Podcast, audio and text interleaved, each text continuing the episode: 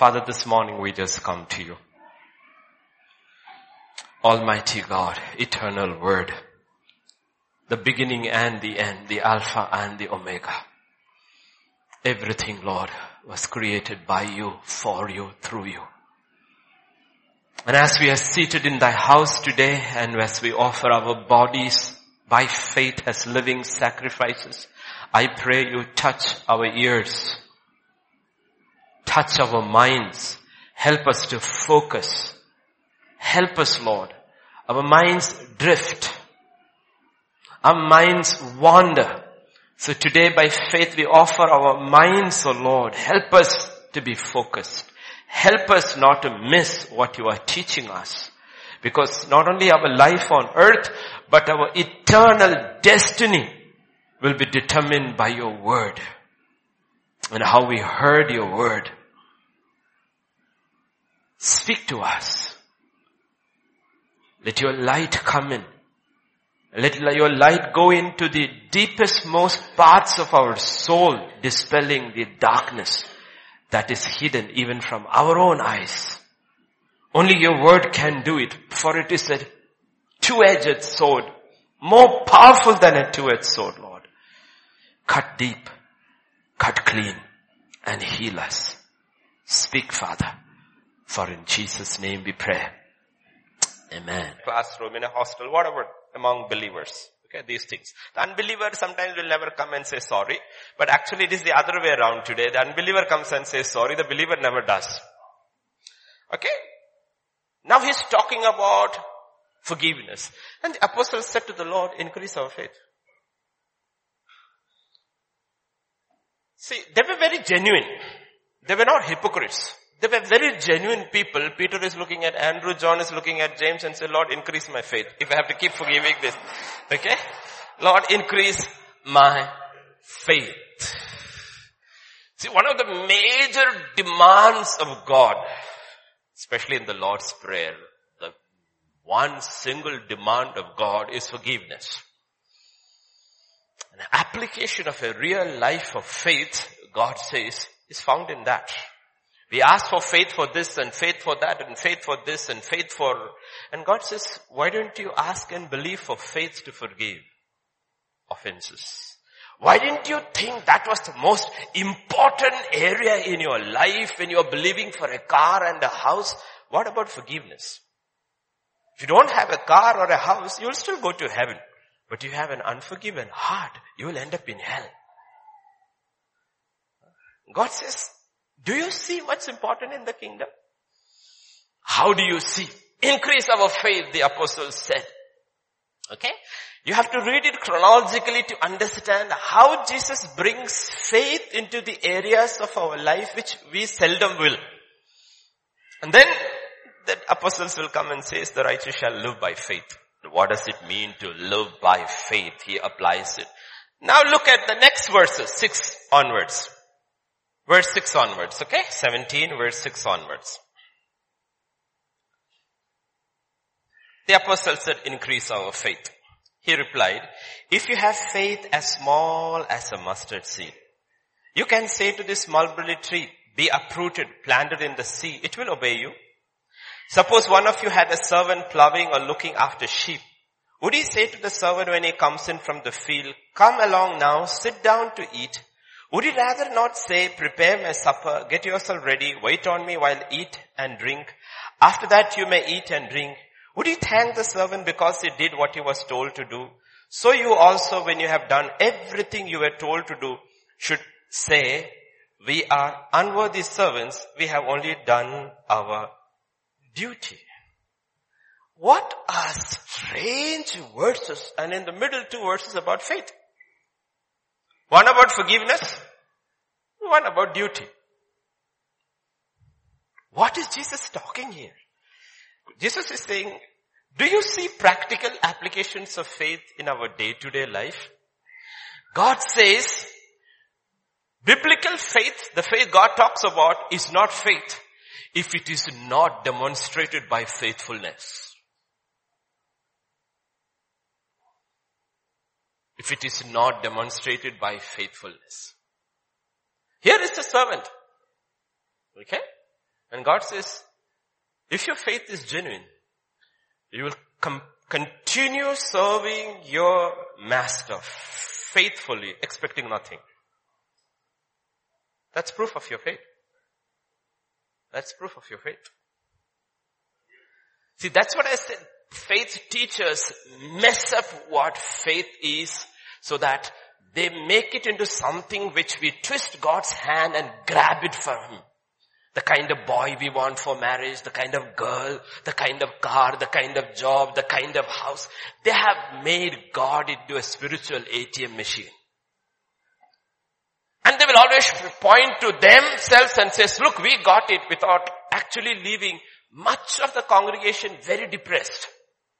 Because when they try to apply, they often, most often they realize it doesn't work. It doesn't work. And we have taken this part of faithfulness in our daily life to what God has called us. We have taken it off. Exercising faith, whether big or small, isn't a matter of a show or making bold statements and claiming big things on TV. It is often the humble, unseen, routine, day to day business of serving. Unseen, little duty of serving faithfully wherever God has placed you is an act of faith. And we don't realize often that is what God is looking for. And if you are living that kind of a life and you don't see these great exploits like you see in, in TV, you don't have to be discouraged. God still considers you as a man or a woman of faith. Because you are faithful. And you're faithful before God. Sometimes just putting on your clothes and going to work, despite how bad the environment is, how badly you are hurting, and how little you understand what's happening in your life is the biggest act of faith you can do that day.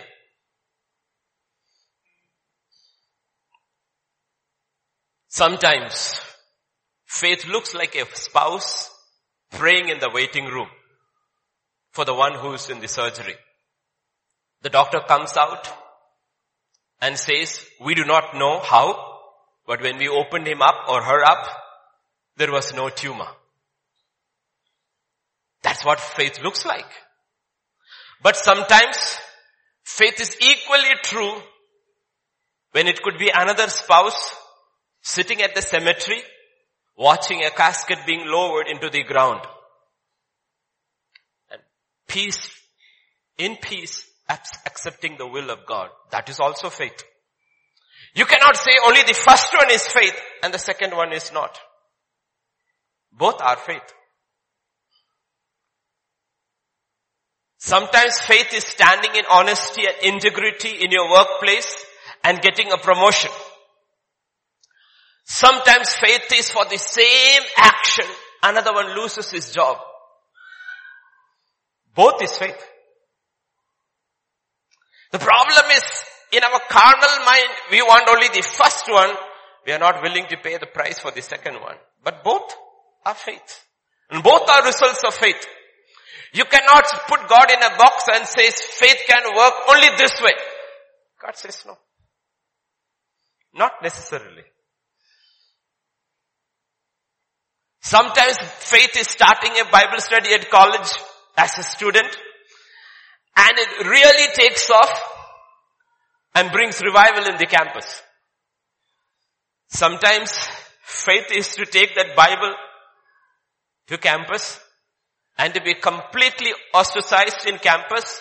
You are ridiculed. You are mocked. You don't save a single person. And for three years you are there. You are a marked person. Both are faith. Both are results of the same faith. And you should be willing to accept either result. The problem is if you accept only the result you see on TV and the testimonies you see on TV, it's a very misguided, warped faith where we have nullified the sovereignty of God, never understood the ways of God, and put God in a box and say, Lord, I believe you have to do it this way. And God says, I'm sorry, son. Nobody has yet put me in a box. If you judge faith only by the triumphant, the positive results, you could end up absolutely wrong one day. You may end up bitter and angry and miserable when things do not happen the way you expected. So better be careful. There are two sides of faith. And the writer of Hebrews writes it most beautifully in Hebrews 11. In verses 32 to 35, and what more shall we say? For the time would fail me to tell of Gideon, of Barak, of Samson, Jephthah, also of David and Samuel and the prophets who through faith subdued kingdoms, worked righteousness, obtained promises, stopped the mouth of lions, quenched the violence of fire, escaped the edge of sword, out of weakness were made strong, became valiant in battle, turned to flight the armies of the aliens. Women received their dead, raised to life again. Now that's what all we want. Lord, I believe, I wish Lord after that you stopped and you didn't continue. But that's the part of faith I like and that's the part of faith I believe in. That's what I hear on TV and that's my favorite preacher. God says he's only preaching half the scripture. The other half is omitting you deliberately because he knows if he preaches the other half, he will lose your money.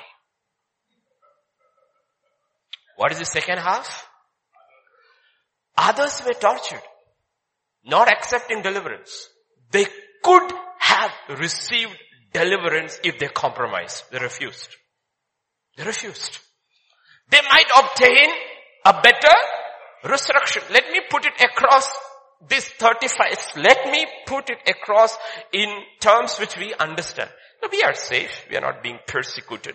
But maybe you're going through, let us use that word, literal hell through your marriage tortured in your marriage, but you refuse to leave when you have an option to leave, where even the highest court in this country has made it very easy for you to walk out. You choose not to walk out because of your faith. And you could be a simple wife or a husband and no, nobody knows about your battle. God says, I see your faith. Hanging in there, hang in there, he says, because of me. That's what God is talking about. Not accepting deliverance that they might obtain a bitter resurrection. Still others had trials of mockings and scourgings, yes, of chains and imprisonment. They were stoned, they were sawn into two, were tempted, were slain with the sword. They wandered about in sheepskins and goatskins, being destitute, afflicted, tormented, of whom the world was not worthy. They wandered in deserts and mountains, in dens and caves of the earth. Did you see both sides? Did you see both sides? Let me ask you this question. How many preachers you read or you hear actually balances both? And when it comes to verse 39, and all these having obtained a good testimony through faith. Did you hear that? All this, the ones who quenched the flames and the ones who were burned in the flames. Ones who shut the mouth of the lions and the ones who were devoured by the lions. Ones who prison gates were opened and came out. Who were incarcerated and died in the prisons. All of them obtained a good report through faith. That's what the Bible is talking about. They were all commended for their faith. Group one and group two. But we only want to be in group one. And we look down upon those who are in group two. And we create this guilt in the hearts of these ones through false preaching. You know why? You are suffering because you don't have faith enough. You don't have enough faith. You know what? You are caught in this situation because you don't have enough faith. While on the other hand, it could be their very faith that has brought this suffering into their lives. And they refused deliverance. If you walk by sight, they could have received deliverance and they refused to walk by sight. They chose to stay. This is true biblical faith. It could, you, could lead you into prison or lead you out of prison. Whatever the result, it is God's call. And our duty, response of faith, is to be faithful. Our response is to be faithful. If you read, I'm not turning there, if you read the book of Acts, same king called Herod, he imprisons James, a little later, James's head is cut off. God didn't stop it. He takes Peter, imprisons Peter, God sends an angel, opens all the gates, sets him out. God says, both were my apostles, both were my servants, and both lived by faith. It was my decision. And both surrendered to my will, one to die, one to live. The question is, can we accept that? Can we accept that? Because we've been fed us. Why I'm saying this is this, see, prophecies, all those things are there. I also pray, Lord, I pray next year election results will be different and we have more security for your people. My question is, our job is to prepare people for any eventuality. In the army, they don't teach you to run. They teach you to fight. Okay. That's why I'm traveling all to the trouble places. Because there is trouble in all those places. And everybody came and told peace and security and then destruction came. And when destruction came, they did not know how to stand. How to stand. When the day of evil comes, stand. And after you have done everything, stand. Stand. That's, that's the biblical faith we are talking about, both sides. Yes, God in His mercy and in His grace, in Romans chapter 12, He will say that He has given me the gift, the grace, the gift to increase wealth. So I have wealth. But the same Bible in Hebrews 13 will say, I lost my wealth and my possessions because of my faith. Both the same God. You could be somebody who had experienced God's miracle happen, you regained your health. Another man could lose his entire health because of faith incarcerated in prison. Both is God. My question is when it comes to faith and we hear about faith and we talk about faith, have you ever factored in the sovereignty of God? Have you factored in the sovereignty of, could you allow God to be God? Because even the son said that, Father, can you take this cup away? Father can if you want. She can have, okay, I have plan B. Okay, son, you're not happy about the cross? Fine, plan B. Father said, no, I have only one plan. Son said, it's fine with me, father. He didn't ask once, he asked three times. Paul also asked three times. Father, please Lord, it's very embarrassing. I am the one who walks around, demons flee, demons run, sickness are cured, deliverance takes place. But I got this messenger from Satan making a fool of me all the time. Will you please let go? Father said no. No.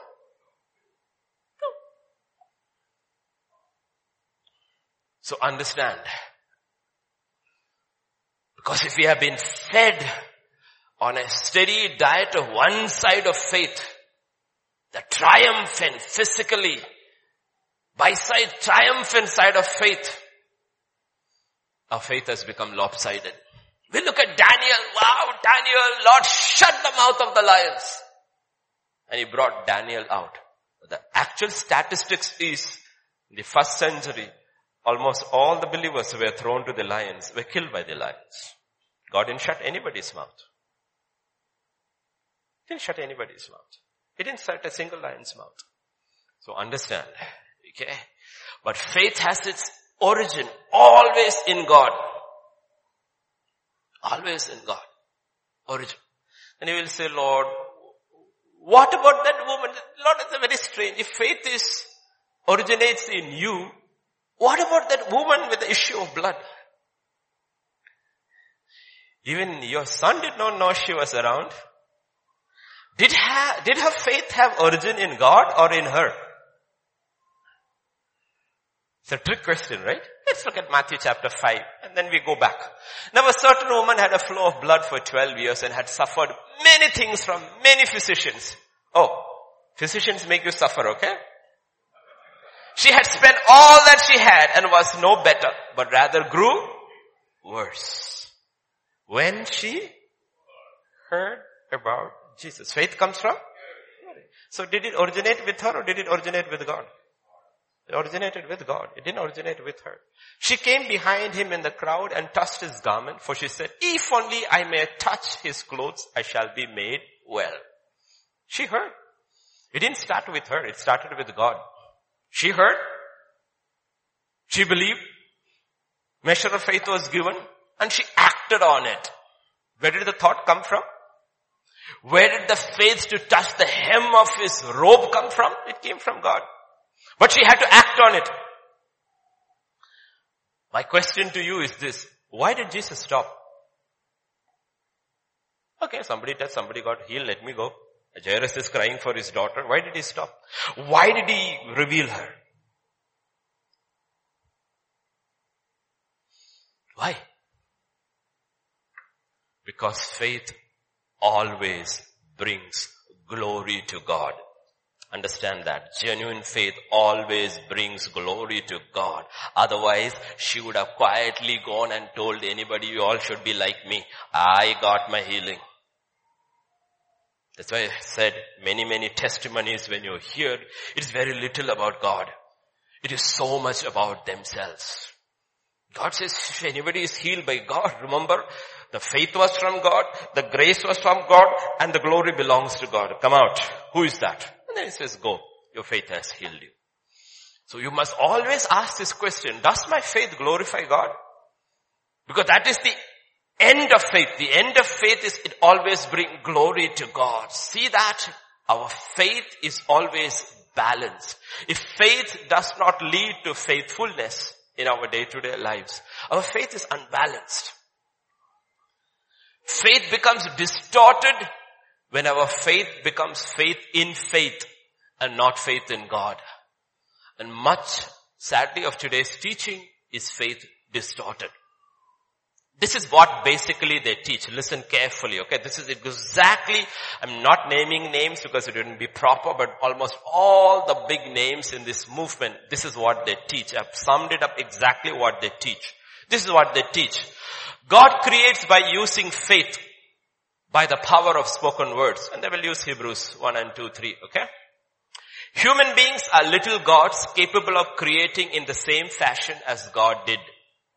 Human beings through faith-filled words can create or cause to come to pass that which is spoken. Then by one spoken words, health, wealth and prosperity can be created. This is what they actually believe in.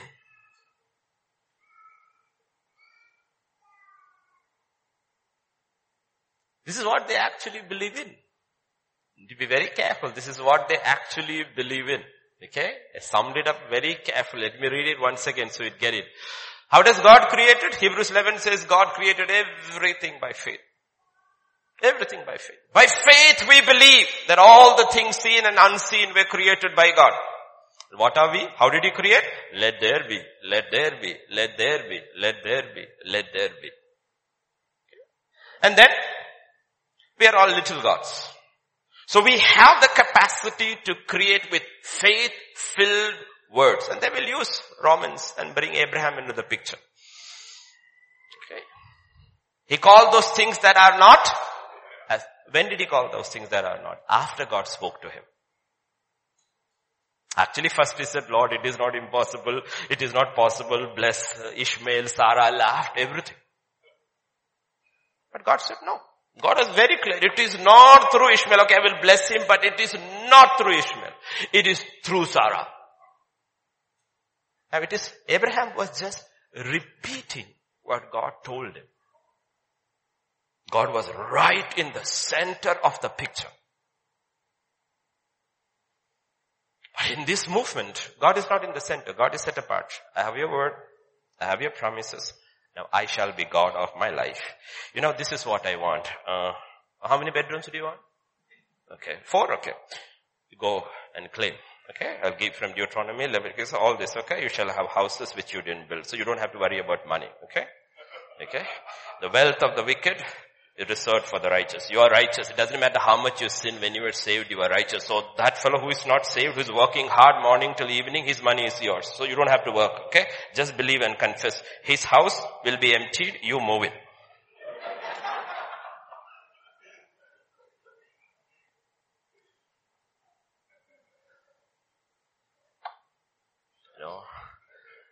Practically this is, you have to look at where the theology origins from and how they practice it and how they excite the crowd.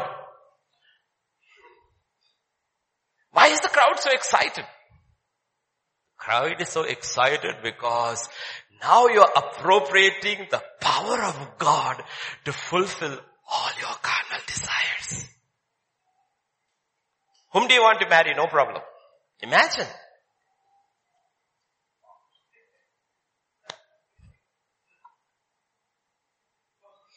Have faith, say the right words, and your whole life will work out the way you want it to be. Sadly, a whole generation has risen from this teaching where they are God. And they use God and His power to fulfill their dreams. Yet the Bible very vehemently contradicts this. The best balanced definition of practical faith is expressed by the three young Hebrew men in Babylon. That's the best practical explanation of faith. This is what they say. Shadrach, Meshach, Abednego answered and said to the king, O Nebuchadnezzar, we have no need to answer you in this matter. We are not confused. We exactly know how our faith works out. If that is the case, our God whom we serve is able to deliver us from the burning fiery furnace. And he will deliver us from your hand, O king. Next. But if not, let it be known to you, O king, that we do not serve your gods, nor will we worship the golden image which you have set up. We leave the result into God's hands. He may save, he may not save. But we know the application of faith. He is God, we are not. We worship him only. We only worship him. We don't bow down. If he wants to deliver, he can deliver. We'll never negate the power of God to deliver, to heal, to set free. Or we'll never negate the power of God. God can heal, can raise the dead, all that. But whether he will or not, it's his prerogative, not mine. His prerogative, not mine. How he will, when he will, whether he will, that's all in his hands. I will not take the word of God and arm twist him. True faith never subverts the sovereignty of God. And true faith always seeks to please God. Let me tell you something else. Slightly scary, but true. When you take the sovereignty of God and you take words and use words even that those are spoken by God and to have your will done in your life using power without submitting to that power. It's called sorcery. It's called witchcraft. It's called divination. That's exactly what they do. What is sorcery? Sorcery is using a supernatural power, tapping it to fulfill your desire. That's sorcery. What have we done? Because of lack of balance, we have brought sorcery into the church. And by bringing sorcery into the church in the past 30, 40, 50 years, let's look at the most supposedly prominent Christian nation on earth. We have raised up a generation of young people who are drug addicts, alcoholics, sex addicts, porn addicts, you name it, they're addicts. Why? Because we taught them you can use the power of God to apply into your lives for your own carnal thing. A generation rose up who does not know God but understands power. So you look at a generation in US, they are all into occult. Tea leaf reading, palm reading, what, Ouija board, you name it, they are all into occult. And they have no qualms about it.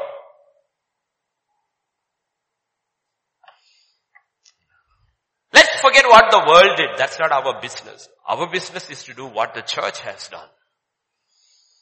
The church has done. We allowed sorcery to come in. No.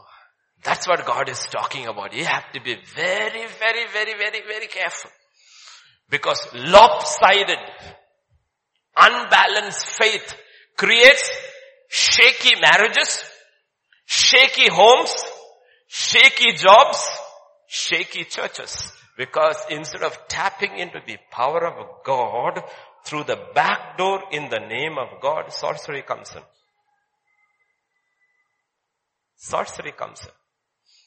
That's why in the modern day occult, the, the respectable modern day occult, the ones, the wizard, old days it was, they were called wizards and witches and astrologers and magicians. You can see them all through the Bible. Every pagan king had all these people because they needed sorcery to bring power in. Today they, they are called masters.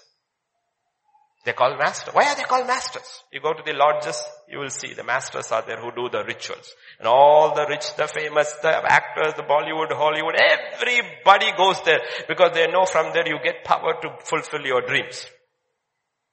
You get it. It's easy, you get it. Career-wise, college students, everybody goes there. Because you give them what they want, the demons give you what you want. And the ones who are standing in the middle and making this happen, they're called masters. Why are they called masters? Because they're called masters because they have learned the art of mastering or controlling demons. That's why they're called masters.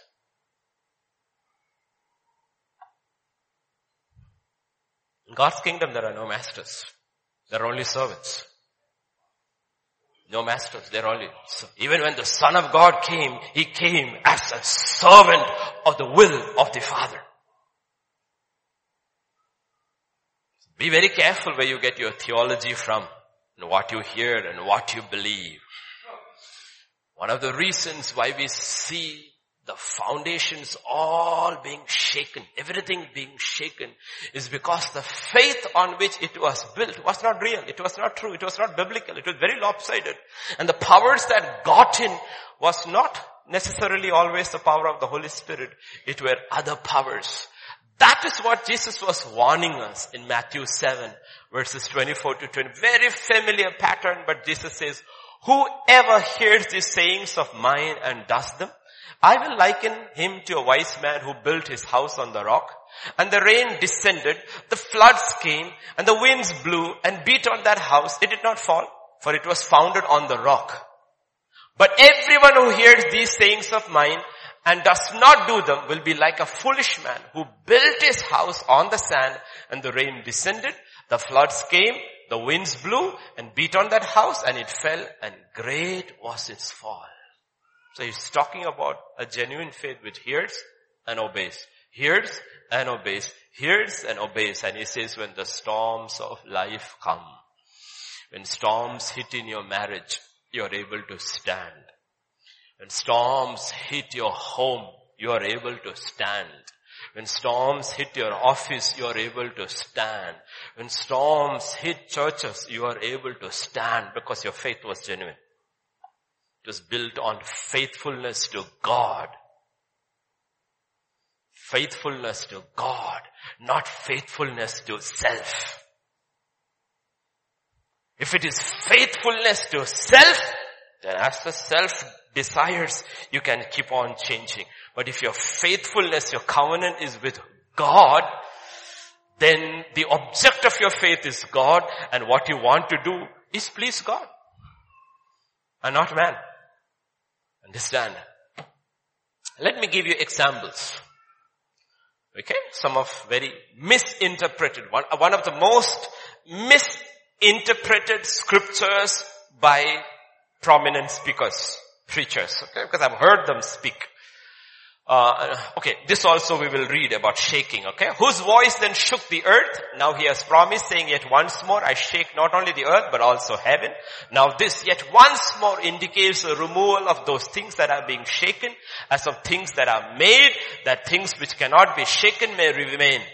Therefore, since we are receiving a kingdom which cannot be shaken, let us have grace by which we may serve God. Not that God serve us. Grace is given that we may serve God acceptably, with reverence and godly fear for our God is a consuming fire. God is a consuming fire. Understand what grace means. Okay, we will come to that later. Okay, as an aside or a smaller portion towards the end. But let me give you one of the most misinterpreted verses by modern preachers, not ancient, old age, new preachers. First Samuel chapter 16 verse 7. But the Lord said to Samuel, do not look at his appearance or at his physical stature because I have refused him. For the Lord does not see as man sees. For man looks at the outer appearance, but Lord looks at the heart. Now read scripture carefully, okay? We have read it this way, or we have been told this way. God does not look at the outside at all. God does not look at the outside at all. So be casual, man. Casual. Be cool. Be casual. God doesn't look at the outside at all. But that's not what it says. It says God does not see as man sees. God is the only one who can see both inside and outside. So what do these people all say? Many. God sees my heart.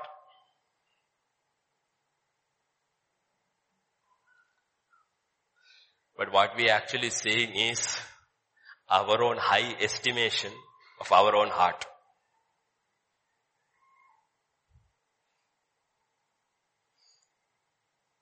It's a very misinterpreted words in all these churches. God doesn't look at the outside at all. God only looks at the outside. Why are you judging me? God sees my heart. Why are you judging me? God sees my heart. Let me show you from scripture. You don't have to believe anything that I say if it is not ratified by scripture. Because God has exalted His word above all His. Which verse is that? 138 verse 2. Okay, remember that. Always remember 138 verse 2. God has exalted His word above all His name. Genesis chapter 4. In the process of time, it came to pass that Cain brought an offering of the fruit of the ground to the Lord. Abel also brought of the firstborn of his flock and of their fat. And God respected Abel and his offering. But he did not respect Cain and his offering. And Cain was very angry and his countenance fell. So God looked at the, imagine this is Abel, this is Cain, okay? Just imagine, just illustration, okay? God looked at his heart, God looked at his offering and he accepted the offering. God looked at his heart and he did not receive his offering. Does that mean his offering was bad? No. Bible actually says his offering was excellent. Excellent. So God, on the other hand, turn it around. Abel's heart he looks. Good heart. His offering is bad. Does he accept it? He won't. He looks at both. He looks at both. God looked at Abel and God looked at the offering. God looked at the inside and God looked at the outside. Inside was faith and outside was works according to faith. So both the inside and the outside matched. And God accepted. Okay. Cain on the outside was excellent, good. But Bible says the problem was inside. In Hebrews 11 and verse 4, problem says, by faith Abel offered to God a more excellent sacrifice. Excellent? More excellent. But what was the difference? The difference was faith.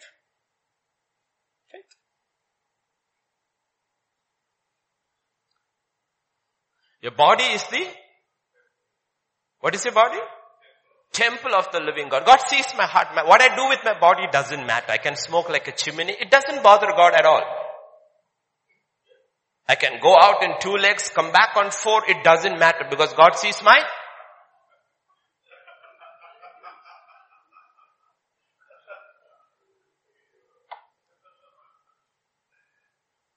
You see, God sees my heart. So it doesn't matter that my hemline is, my neckline is down and my hemline is up. It doesn't matter. God sees my heart.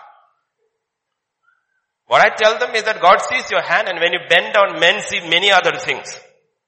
You better be careful because man looks at the outside. Most misinterpreted gospel, the scripture by today's churches to allow carnality to be manifested, mocking a God who says, your body is my temple. Is my temple. Maybe the outer covering, but that's, that's where I reside. Case study two. Out of two witnesses, everything should be established, right? God says in the book of Hebrews, everything shall be shaken. Everything that can be shaken will be shaken. The first time he did it was it in Noah's time. Everything that could be shaken was shaken with water. Everything. To one man, God spoke. And this is what is written about that man. Thus Noah did according to all that God commanded him, so he did. Everything God commanded, he did. Look at one of the specific, many things God told him to do, but one of those very specific things he asked him to do is found in verse 14. Make yourself an ark of gopher wood, make rooms in the ark and cover it inside? Outside. With pitch. If you covered the outside and left the inside alone, the water would have got in. If you had covered the inside and left the outside alone, the water would have still got in. After some pressure came in, after a point, it would have broken through. God says your inside and your outside should match. If it doesn't match, as the pressure increases, you will start compromising. You will not have the strength because the, like Babylon, the fire hasn't been heated up yet. God allows the temperature to go up, to go up, to go up. He allows. And He says, you are not matching inside and outside, you will not be able to withstand the power, the pressure. Not be able to withstand. That's what we read from the book of Daniel. How the four people could withstand the pressure is because their inside and their outside matched. Matched. And the pressure kept on increasing and they still stood till the end. Kings come, dispensation comes, regimes come and change. They are still standing there. Why? Because they could handle pressure. Why could they handle pressure? It's because their inside and outside match. So slowly, whatever is inside should ultimately show outside. Because in so many ways our outside is a manifestation of what is inside.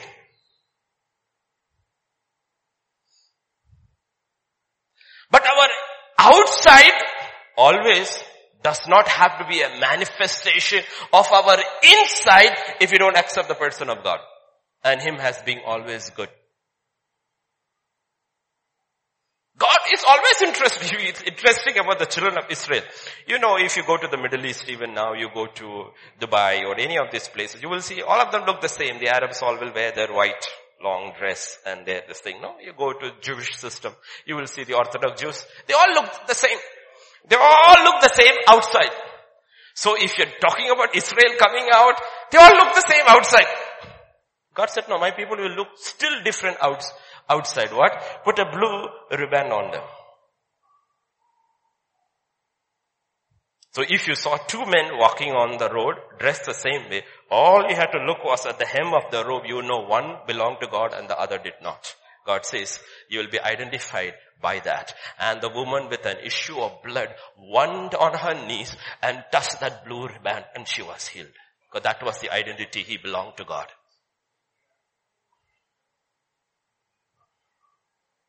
What is your identity that you belong to God that the world sees? What is your identity?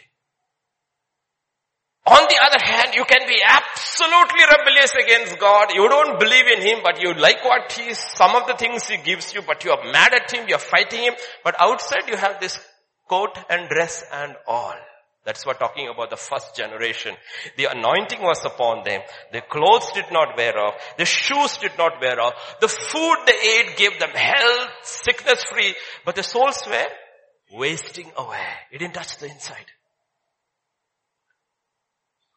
The manna they ate never touched their inside.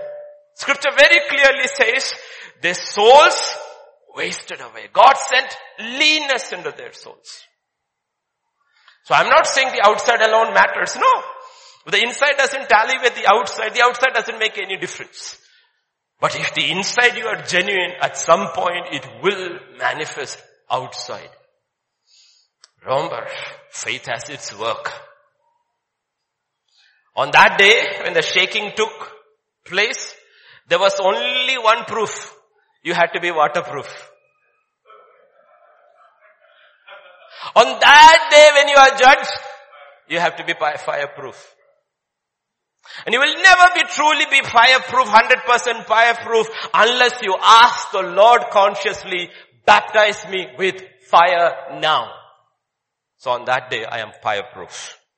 That's why John said, the one who comes after me, I am not even worthy to untie the thongs of his sandals. He shall baptize you with the Holy Spirit and with fire. In the book of Malachi says he sits there like the refiner's fire and the launderer's soap. So that on that day we can come through fire. This doesn't happen in one day, but get your basics always, always, always right. Faith is progressive. It is increasing. It should increase. And it is not shown in these manifestations of power. It should be shown in the steady increase in obedience to the will of God. That's actual growth in faith. The manifestations of power, if you looked at Gideon, it was increasing, but the man actually was getting more disobedient inside. Okay. The actual barometer is, am I growing in my obedience to God? That is the main thing. Now I'm going to take a tangent here so that we understand. Okay, tangent means a slight turning. Okay, in not not like a mathematics tangent, but a slight turning. Okay. Listen very carefully. This is very important. Very, very important. Listen very carefully. Let us look at the most important aspect of faith. The most important thing faith does. The most important work of faith. If faith doesn't do that work, we are lost. Ephesians 2.8. This is the most important work that faith does. For by grace you have been saved through faith. By grace, through faith. Okay? Even if other works we have in experience, if we experience this work alone, we are still safe. If you have experienced the other works of faith, you have not experienced this, you are in big trouble. So the most important work of faith is through faith, we receive grace that saves us. Now let me still correct a few perceptions we have. Our problem is, no, let's be honest. Shall we be honest in the house of God at least? One of our major issues is that we are biblically illiterate. We are biblically so anybody who comes with a hundred member choir and some smoke machines and lights and he gives us a definition of something which is the Bible, we take it as gospel truth without ever checking the Bible.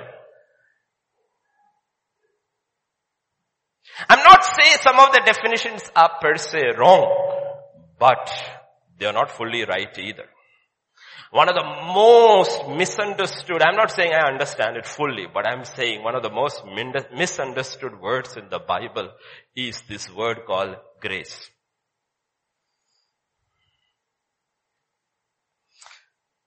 So we have this acronym. Everybody knows, you know, acronym of grace. And we love it.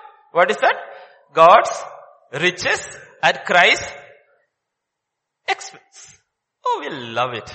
It sounds so cool. So sweet. By the way, is it there in the Bible? No. So we have suddenly we see this new set of theologians, all young, all smart.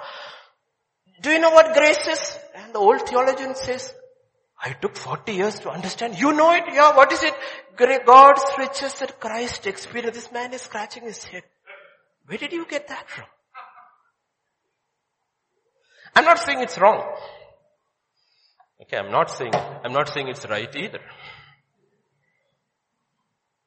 What happens, the problem is, we take somebody's definition of one of the, the most important factor in our life and we make it into scripture. Another definition you hear. This is grace. Unmerited favor of God. Have you heard that? Let me ask you this question. Is it there in the Bible?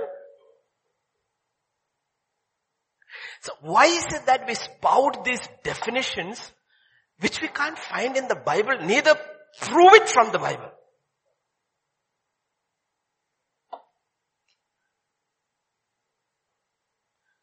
So we need to understand, see we are, we are called to walk by faith, but we are also visual creatures. We are in this body, sight, right? We see, we hear, we smell, we taste. So we are tangible human beings. Shall we try to put grace in tangible form where we can understand? Let's look at scripture. John chapter 1 verse 14. And the word became flesh and dwelt among us. And we beheld his glory, the glory as of the only begotten of the Father, full of grace and full of truth, full of grace and truth. So you know what? If you and I had seen Jesus, which we can't, but we see the word, we see his life, and the Spirit shows us, this is a man who walked full of grace. So if grace had legs, that's how you walk. If grace was tangible, that's how you feel. If grace could talk, that's how you talk. If grace could hear, that's how you hear. If grace could work, that's how grace would work. But scripture doesn't say he came full of grace. It says he came full of grace and full of truth. Okay? Now let's again look at scripture. Here is Jesus full of grace, full of truth. Look at scripture. John chapter 14 verse 16 to 17. I will pray the Father and He will give you another helper. He says, I'm going. I'm going. Bye bye. I'm going. But I will send somebody. My Father will send the helper, somebody. He may abide you with forever. And He is the Spirit of, oh, the Holy Spirit is the Spirit of truth. So He sends somebody just like Him who actually happens to be God's Spirit and God's Spirit is the Spirit of truth. Satya ke Atma, Spirit of truth. One more scripture, verse 16, chapter 16, verse 13. John chapter 16, verse 13. However, when He, the Spirit of, keep this in mind, okay? Always. It's like maths now. Okay, think Pastor Vijay is teaching for a minute. John 1 14, Jesus came full of grace full of truth. And I will send somebody just like me. He is the spirit of truth. The Holy Spirit, one of his names or one of his major titles is He is the spirit of truth.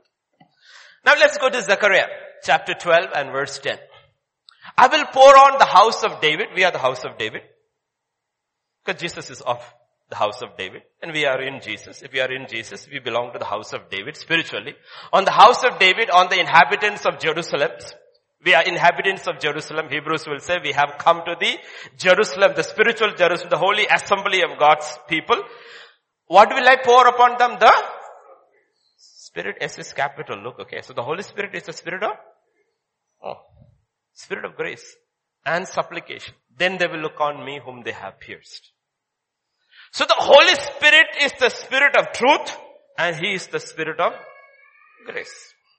One more. One, one is not enough. Now we always need two. In scripture to establish anything we need two. I didn't put that first because it's a little scary. So let's look at it second. Hebrews 10. How much worse punishment do you suppose will he be taught thought worthy who has trampled the son of God underfoot, counted the blood of the covenant by which he was sanctified a common thing and insulted spirit of grace.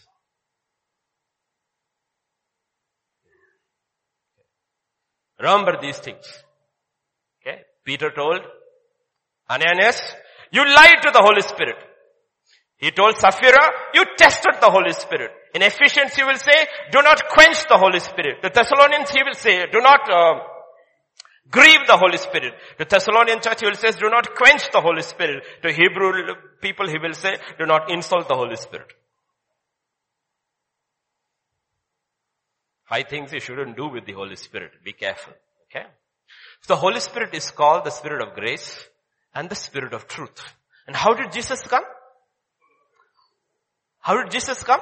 Full of grace, full of truth. And you know what John the Baptist says about Jesus? In John 3 and verse 34, for him, he whom God has sent speaks the word of God, for God does not give the Spirit with by measure. What does it mean?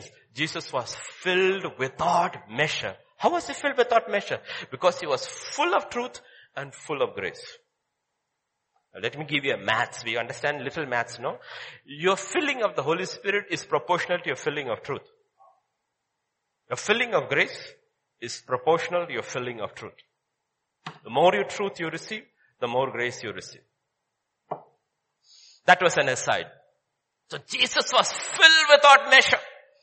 Many manifested on earth, full of truth, full of grace. So this the two sides of the Holy Spirit we experience. Truth and grace. When that flows in balance, you know what it is called? When we have this balance of the spirit of truth and the spirit of grace, we have balancing truth and grace. Romans 8 will call it something else. There is therefore no condemnation for those who are in Christ Jesus who do not walk according to the flesh, but according to the, how do you walk according to the spirit? In truth, in grace. In truth, in grace. God shows us the truth. I look at the truth and say, Lord, I can never keep it. He says, I know it. To keep it, you need grace. Here is grace. Take it. You keep the truth. Then he shows you another truth. You, I cannot keep it. He says, I know that. You take it. So, you walk in the Spirit. For the law of the Spirit of life.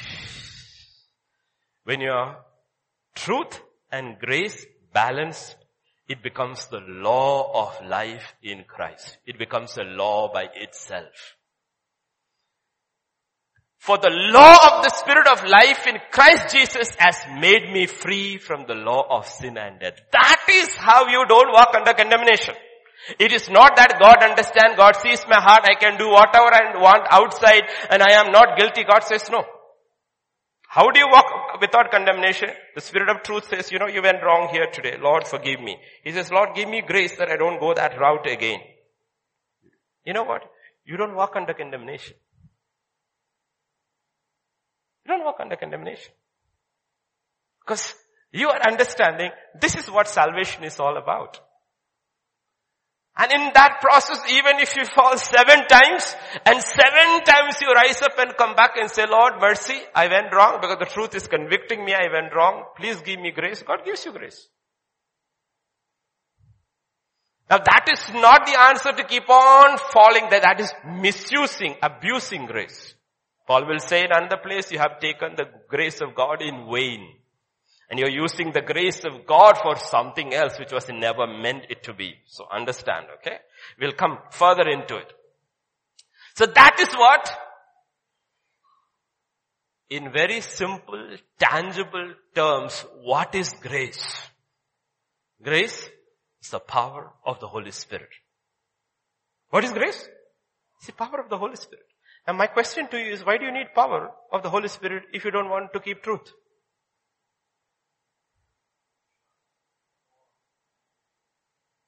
So you don't want truth, but you have your own desires and visions and dream. Now you're appropriating the power to fulfill this dream and that becomes your testimony. I'm sorry, that is witchcraft. That is sorcery.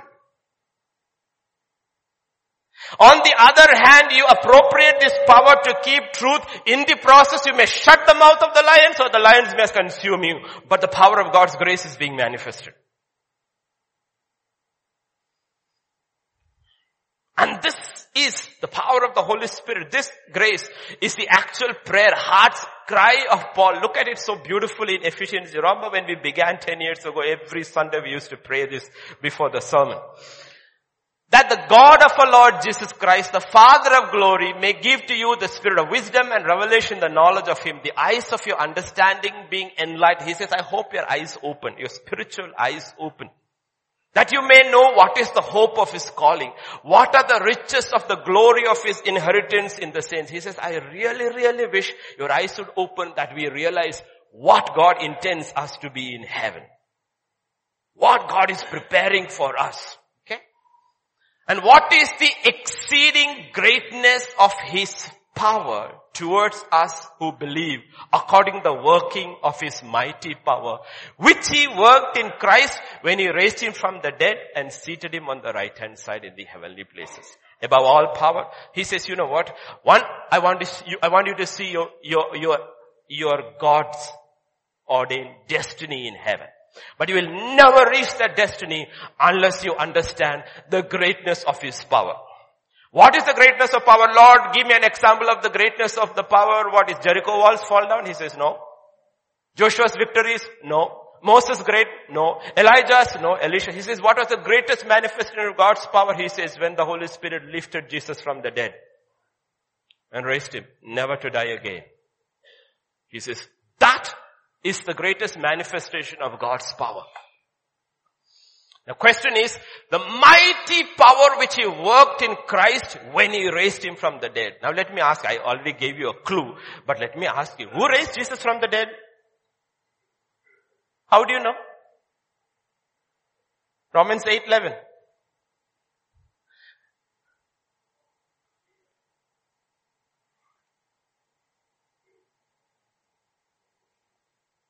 But if the spirit of him who raised Jesus from the dead who is the one who dwells in us? It's the very spirit who raised Jesus from the dead. It was the Holy Spirit. You see, grace is the power of the Holy Spirit. How am I saved? I'm saved by grace. Through faith. What did the Holy Spirit do? He raised Jesus from the dead and seated him in the highest places. So what does he want to do with every believer? Ephesians 2 verse 6. Same thing. He has raised us up together and made us sit together in the heavenly places in Christ Jesus. The work is the same. So when you hear about grace, it is the power of the Holy Spirit. Let me listen carefully now, okay? Even more carefully so that you don't get it wrong explain it further so that our faith is built on that solid rock, the word of God alone. The grace of God is the power of the Holy Spirit, the power of God's own Spirit, the power of the Spirit of Jesus. But power on itself, we can learn to control it. When we talk about power, not the power of the Holy Spirit, when we talk about power. Man's first breakthrough was when he learned to handle fire. He learned to handle fire. And out of that came so many inventions. He learned to handle power, electricity. You harness this power, it can be made useful for a lot of stuff. Destructive or constructive powers. So power can be handled.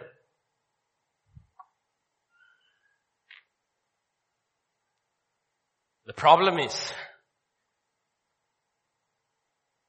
if you detach the person of the Holy Spirit from the power of the Holy Spirit, you're running into trouble. You're running into trouble. You can for a season. See, we are so much used to power like, I want the light off, light off, light on. Power is in my control. Fire off, fire on. Bike on, bike off. Car on, car off. AC on. You see from the morning we woke up, we're used to controlling power. You go first. Turn the tap. Water comes in because you have learned to harness water and bring it into your house. You don't have to sit anymore on the floor. You sit on well cushioned chairs because you have learned to harness power in so many ways. You are not sitting there and lighting flint stones and lighting fire. Everything. You see, we have learned to harness power, power, power, power, power. And then we hear about the Holy Spirit has the power of God.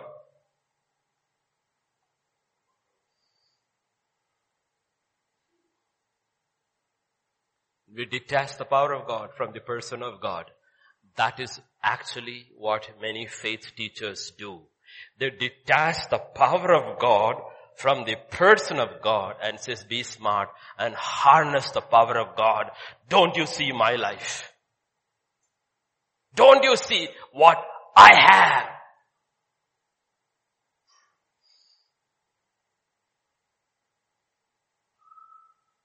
So if something happens through faith, because Power flows through faith. Grace comes through faith.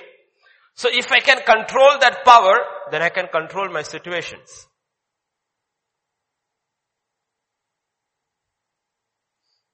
Like I said, that's sorcery. That's sorcery.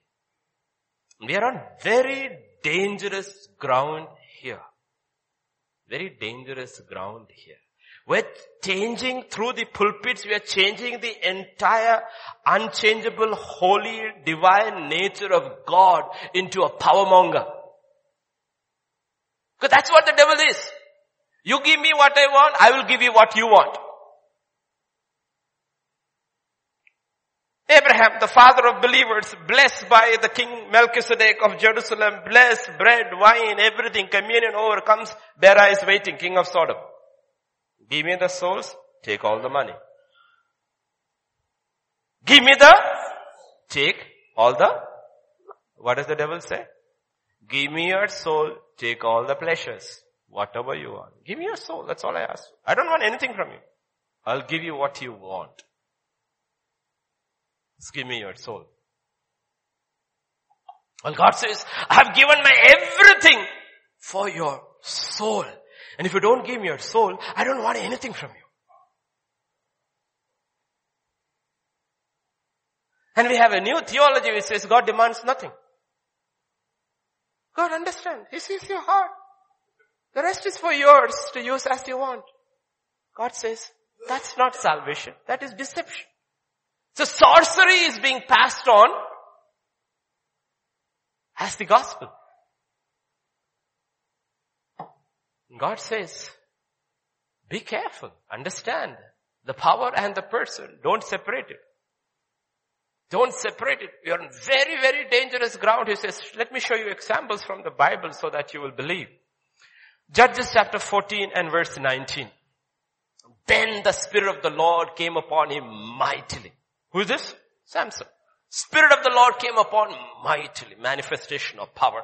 He went to Ashkelon, he killed 30 Philistines, took their clothes and gave it to his girlfriend's father. Chapter 15 verses 3 to 5.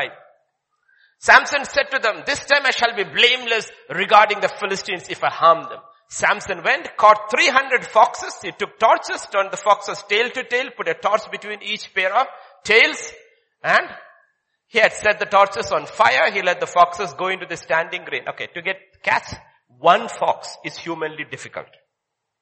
To catch 300 foxes and then tie their tails, it is the power of the Holy Spirit. It's impossible. It's simply impossible because you don't have seen foxes. I grew up with them. And often I thought they were dogs and they took my chickens and ran. Then I realized they were not dogs, they were foxes. Okay, you can't you can't outrun them. They are sly. This guy catches 300 and ties them tail to tail, put a burning in between and said them, this is the power of the Holy Spirit. Next one. Judges 15 verses uh, So they spoke to him saying, no, but we will tie you securely and deliver you. This is the Israelites to escape the Philistines. But we surely not kill you. And they bound him with two new ropes, brought him up from the rock. When he came to Lehi, the Philistines came shouting against him. And then the Spirit of the Lord came mightily upon him. The ropes that were on his arms became like flax that it burned with fire. His bonds broke, broke loose from his hands and he found a fresh jawbone of a donkey, reached out his hand, took it and killed a thousand men with it. See, whenever he's doing these things, please remember, it's the power that comes upon him. There's a supernatural anointing of the Holy Spirit, power of the Holy Spirit comes upon him and he does it. And God is merciful. He's fought a thousand. He's so tired. He's, he's almost to the point where he's dying. And God shows mercy to this man. He became very thirsty, so he cried out to the Lord, said, you have given this great deliverance by the hand of your servant. Now shall I die of thirst and fall in the hand of the uncircumcised? God split the hollow place that is in Lehi. Water came out. He drank and his spirit returned and he revived. Look at God's mercy. Opened up. Water came. He drank. He revived. Then Judges 16 and verse 20. Then he, yeah, 16 and verse 20. I've given it, right? Yeah. She said, the Philistines are upon you, Samson. So he awoke from his sleep and said, I will go out as before at other times and shake myself free. But he did not know. He did not know something this time. The Holy Spirit had gone. Holy Spirit had gone. Why? Because so many times he tested the Holy Spirit using the Holy Spirit for his own purposes. Then finally God said, You're making me into something which I am not. And he left. And he left. Okay, one example won't do. We need two at least. Let's stick to scripture. First Samuel chapter 10 verses 9 to 11.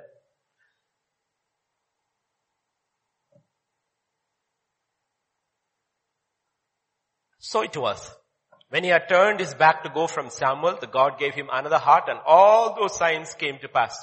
When they came there to hill, there was a group of prophets to meet him. Then the Spirit of God came upon him and he prophesied among them. Who is this? King Saul. The Spirit of God came upon him and he prophesied. And they all thought, wow, has the son of Kish also among the prophets? They were stunned. The guy from the tribe of Benjamin, the Spirit of God has come upon him and he's prophesying and the prophets recognize the Spirit of God upon him. That is how King Saul began his journey. Then there is an issue in Israel. And chapter 11 verse 6 says, Then the Spirit of God came upon Saul when he heard this news and his anger was greatly aroused. Okay, if you become ever angry, be sure the Spirit of God is upon you.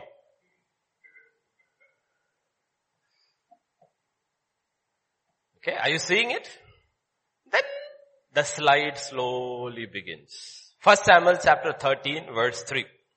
Jonathan attacked the garrison of the Philistine that was in Geba and the Philistines heard of it. Saul blew the trumpet throughout all the land saying, let the Hebrews hear. What did he do?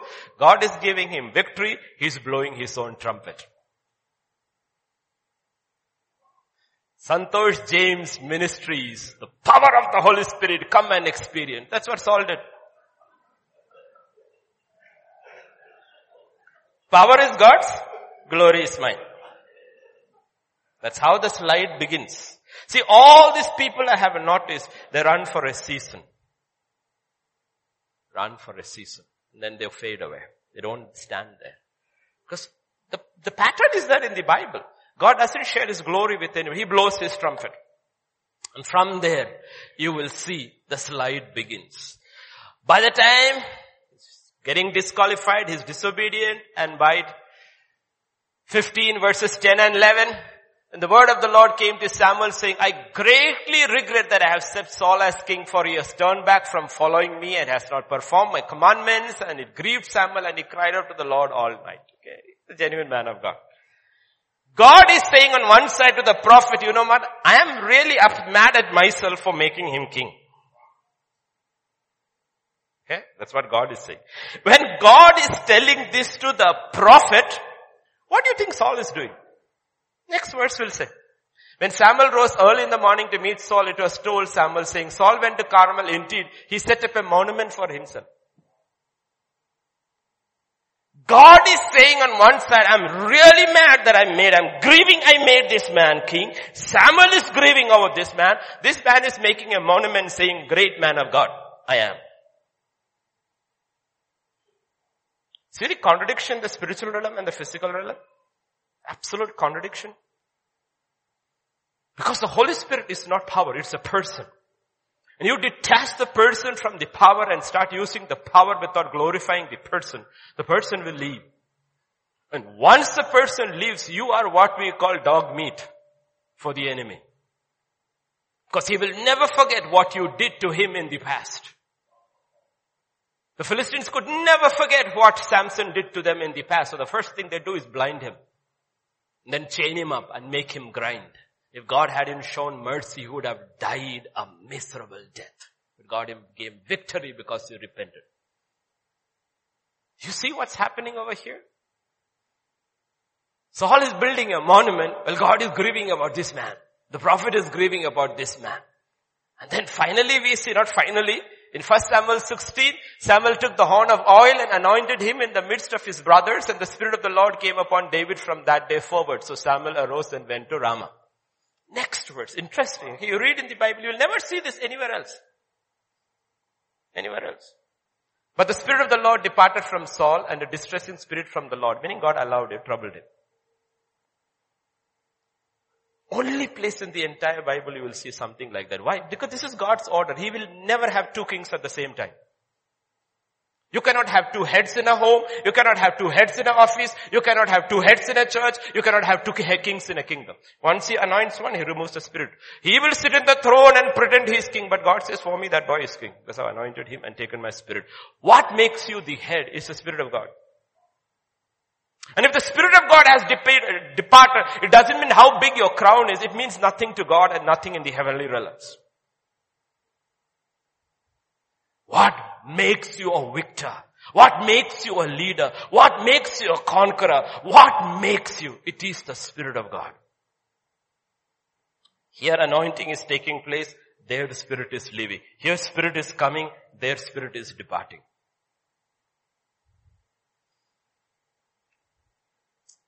Be careful about how we deal with the Spirit of God.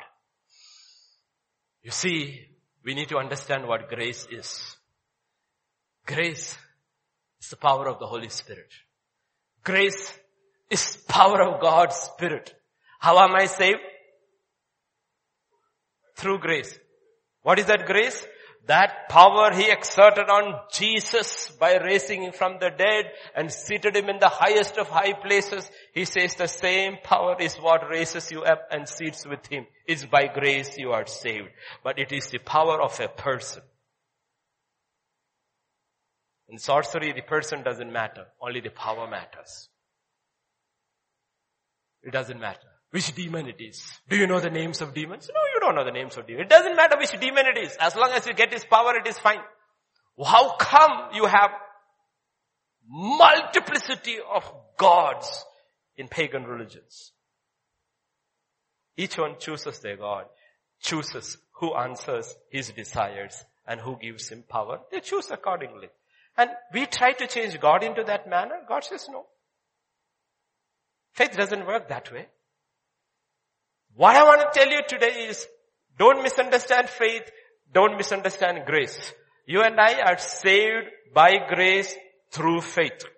And through faith, always grace should flow in. But when grace is for flowing in, don't forget the person of grace. It is the Holy Spirit. This is what God will tell Zerubbabel. We all know that, right? It's not by might, it's not by power, but by my spirit, says the Lord. Do you know what it says there? Zechariah. He answered and said to him, this is the word of the Lord to Zerubbabel, not by might, not by power, but by spirit, says the Lord. Who are you, great mountain? Before Zerubbabel you shall become a plain, and you shall bring forth the capstone with shouts of Zerubbabel is a type of Jesus Christ. Come here. Ajay, come here. Ajay, right? Come, come up. Don't worry. Nobody will make you preach. Don't worry. okay. Imagine, okay? He got saved today. Okay? He got saved today. So the Holy Spirit puts what is called the cornerstone. The cornerstone. The foundation stone of faith. By grace, through faith, he is saved. And the battle begins.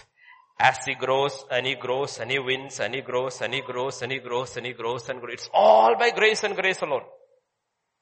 One day the work is finished and the capstone is put. Shouts of grace, grace, grace.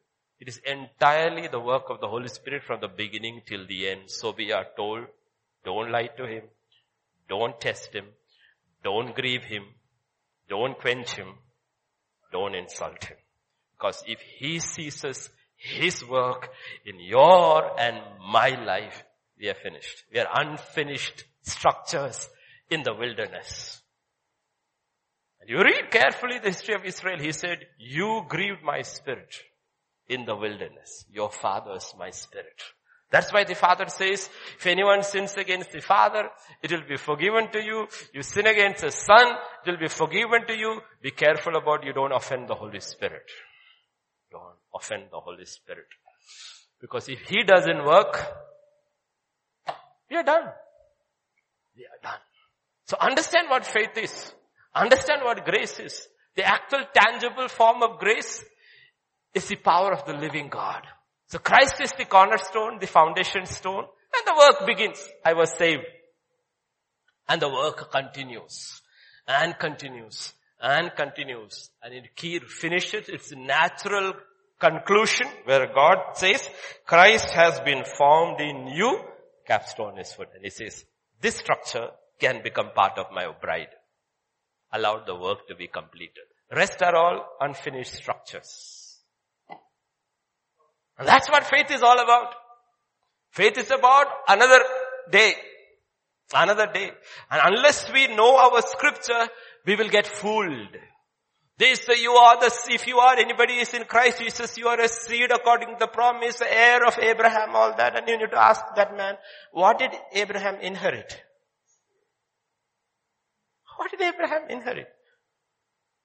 Oh, you can have houses and Sir, let me ask you a question, sir. Did Abraham ever live in a house? He lived. Did he ever settle in one place? Uh, no. Did he ever own a property? Yes, a graveyard.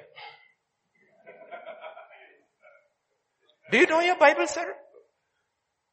See, he can fool you only if you don't know your scripture. Abraham never owned a piece of property. Scripture says he walked for hundred years, lived in tents. Why? He was looking forward to a city whose foundations were old.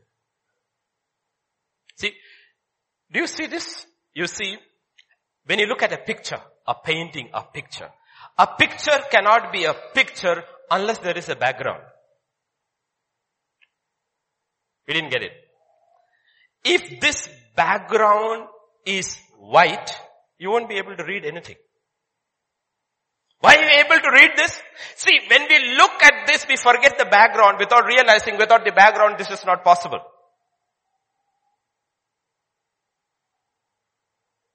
So Revelation 20, the background is hell. 21, 22 is heaven. You will never appreciate heaven unless you see the background of hell. What you are saved from. That's why Jesus preached more about hell and very little about heaven. Heaven is suspense. When you go there, you can see. And if you don't go there, there's no point talking to you about it. So let me tell you about the place you shouldn't go. Background matters. Salvation has no meaning unless there is a possibility of being lost. The gospel cannot be good news unless there is bad news. When you say gospel is the good news, you should ask them, what is the bad news?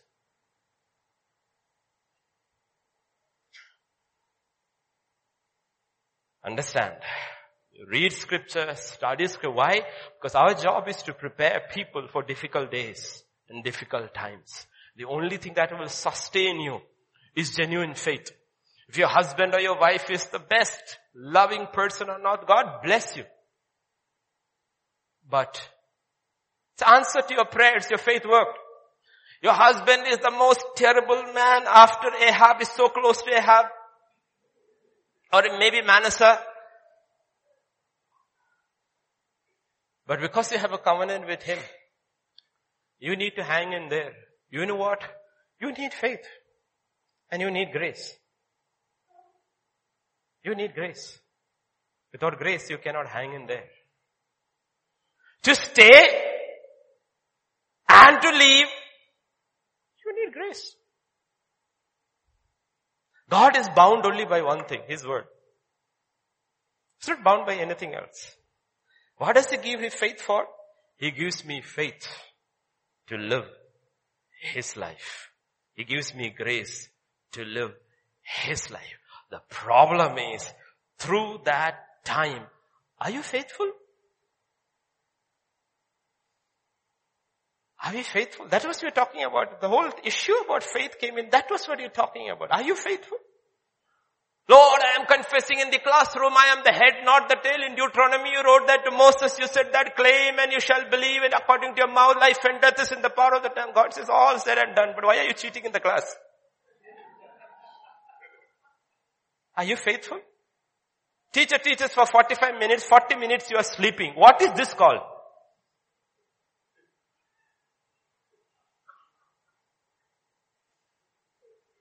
Lord, I believe in my officer shall be the head. He says, I also believe in all that, but my question is half the time you're on WhatsApp.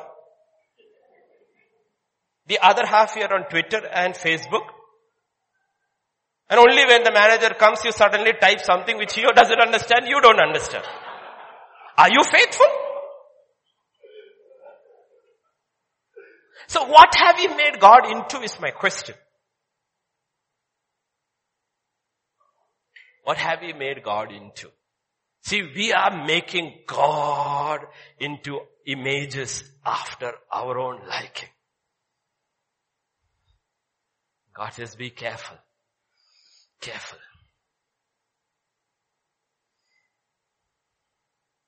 Because once a person is gone, then it becomes my faith, my money, my time, my rules. God says, who said so? That's what people say, no?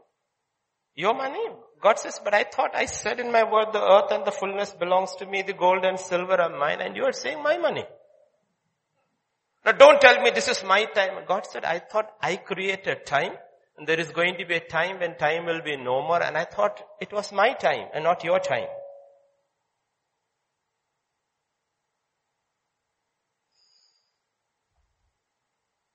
My faith, God says, I thought it was my faith. That's why the Holy, Saul who began with the Holy Spirit ended up with the witch. Sorcery.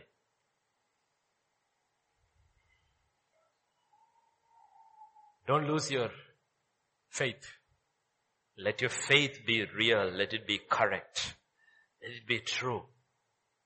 Be very, very careful God is looking for faith. That's why it is interesting in the whole Bible of Hebrews chapter 3. It talks only about two people. One about Moses and one about Jesus. It says in the entire household of God, Moses was faithful as a servant. Jesus was faithful as a son. And their works are not mentioned at all. Scripture doesn't say Jesus, Moses was considered faithful because of the ten plagues. He split the Red Sea, brought nothing. He was faithful. Some of you may have nothing to show outwardly, but you have been faithful and working out faithfulness in your daily, simple, hard lives at home and nobody sees you. But God says, I see. Faithful. As a student, faithful. As a wife, faithful.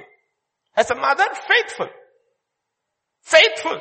God says, that's faith. It takes faith to be faithful. Genuine faith.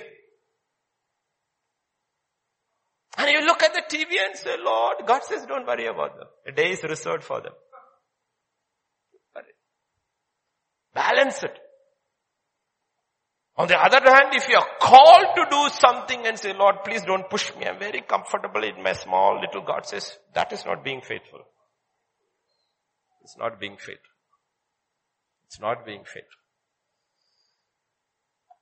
Be faithful.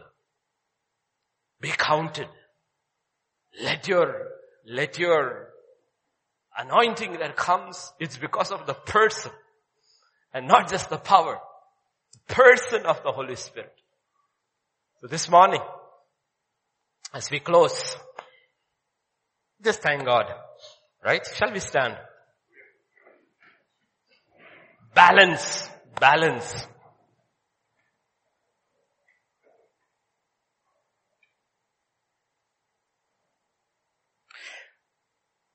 One of the reasons why I tell you this is, I meet literally a year, hundreds and hundreds and hundreds of simple pastors who are very faithful with their little, little flocks, very faithful. But they're so depressed and discouraged because they have been termed as people of no faith. So they don't have crowds. They don't have props. They don't have buildings, but they're very faithful. Some of them don't even rest one day a week. They're out, out winning souls, taking care.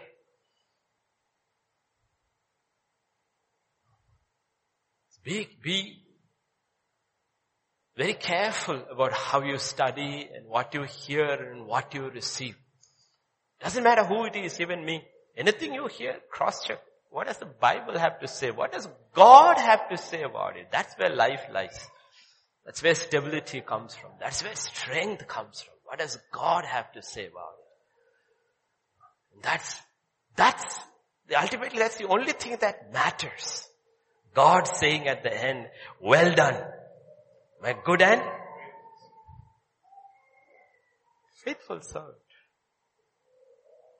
Well done good and you're faithful. Shall we look to the Lord? Father, this morning we just come to you, Lord. We just thank you. We just praise you, Lord.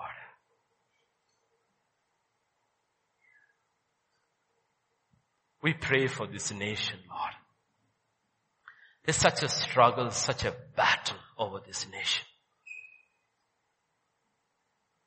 And your church is at the receiving end. And I pray, Father, people will not be disheartened or discouraged. They will not look for fleshly solutions or carnal means. They will go as the apostles went back to the upper room and say, Lord, you hear the threatenings. You hear what is happening. Give us boldness to speak. They were not asking the enemies to be shut down. They were asking for more power to stand up. That's real faith. And your word says, oh Lord, you shook that place up and filled them all again with your Holy Spirit. That's all we are asking for the young and the old. They face enormous pressure in school, in college, in their workplaces, some in their homes with unbelieving parents or spouses. What we are asking is the boldness to stand for what we know is true. For what is truth. We are not asking your power for any pet dream of ours.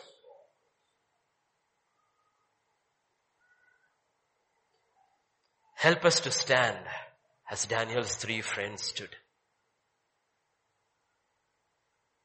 Confess your power. You can save us. You cannot. You may not save us. But we have only one option. We don't have two options. To serve you if you save us and turn our backs if you don't. That's not an option, Lord. We have only one option. You are God and there is none beside thee. Whether you save us from a situation or not, we bow only to you. There is no other name we will call upon. There is no other face to whom our knee will bend. There is no other word we will confess but your word. Give us that conviction. Give us that strength. Give us that power. Help us to be faithful. Faithful. As Moses in the house of God, as a servant. Faithful as your son, as a son in our father's house. Help us to be faithful. Help us to always, Father, honor and rever the person of your spirit.